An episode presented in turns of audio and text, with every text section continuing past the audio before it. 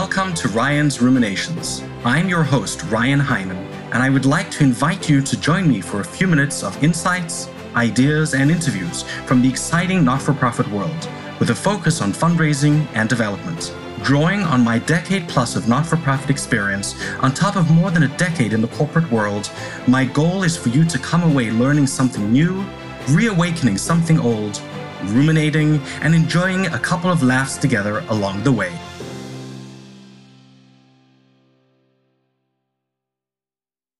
Ralph Lifshitz, better known as Ralph Lauren, the fashion designer, once said, "Fashion is not necessarily about labels. It's not about brands.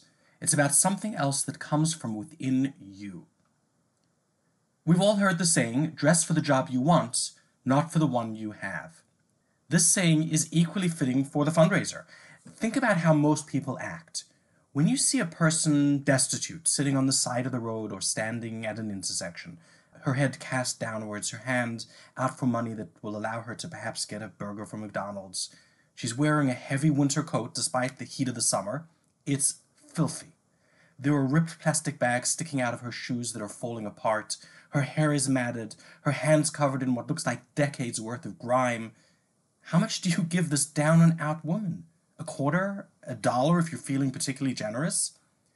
I happen to keep a bunch of granola bars in my car, so I can easily roll down the window and offer something at least somewhat nutritious to eat. Let's look at another scenario. It's 7:08 p.m. You just finished dinner, homework with the kids, and then you want to relax with a good book or watch some TV. Your doorbell rings. You know exactly who's at the door. It's someone in a well-worn, somewhat dusty jacket and a shirt fairly well-worn at the collar. He's collecting for an organization or to help someone in need or for his own medical needs. He explains his situation, and you don't want to be rude, so you listen. And at the end of the conversation, you take out $5 from your pocket.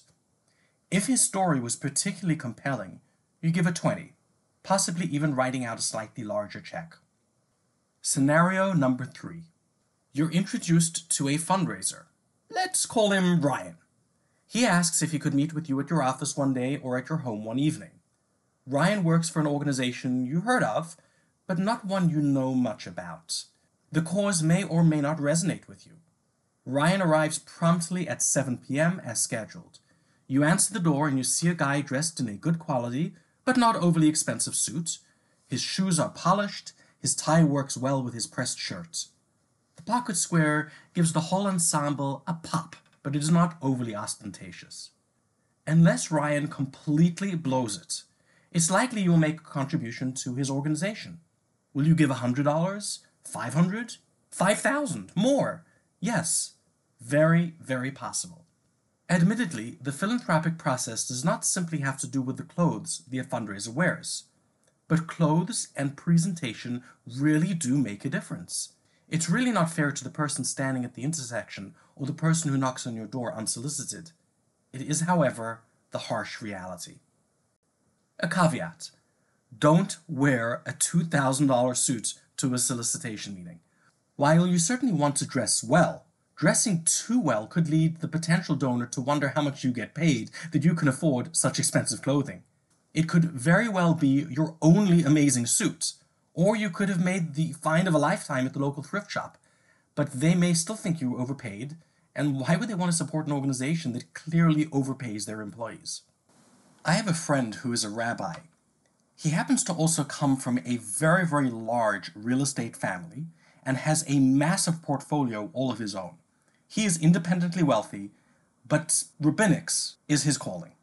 In a previous life, I used to work in commercial real estate finance.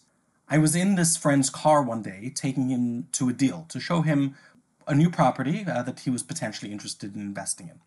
Of course, I know that his real estate holdings are tremendous. So I asked him when we were driving in his Nissan Murano why he didn't drive an Infiniti or some other car.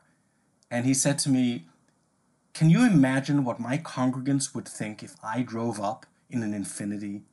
Even though most of them know that I really don't need the money from the congregation, and I'm really doing it just because I happen to love it, he said, "Can you imagine what they would think? They think that I'm overpaid, that I make too much money." He said, it just wouldn't fly. It doesn't sit well with people. And that's why he doesn't do it. I think that the overarching message is really very, very simple. Dress for the donation you want, but be careful not to overdo it. I want to invite you to follow me on Instagram. You can find me at Ryan's_Ruminations. Again, Ryan's_Ruminations. Oh, and Instagram doesn't believe in grammar, so it's Ryan's without the apostrophe. Well, that's it for today's episode. Please join me again next time for more insights, ideas, and interviews. If you like this podcast, please subscribe and tell your friends and colleagues all about how great the show is. If you didn't like this podcast, invite your friends to join you anyway. This has been an episode of Ryan's Ruminations. I'm your host, Ryan Hyman, thanking you for listening and learning with me today.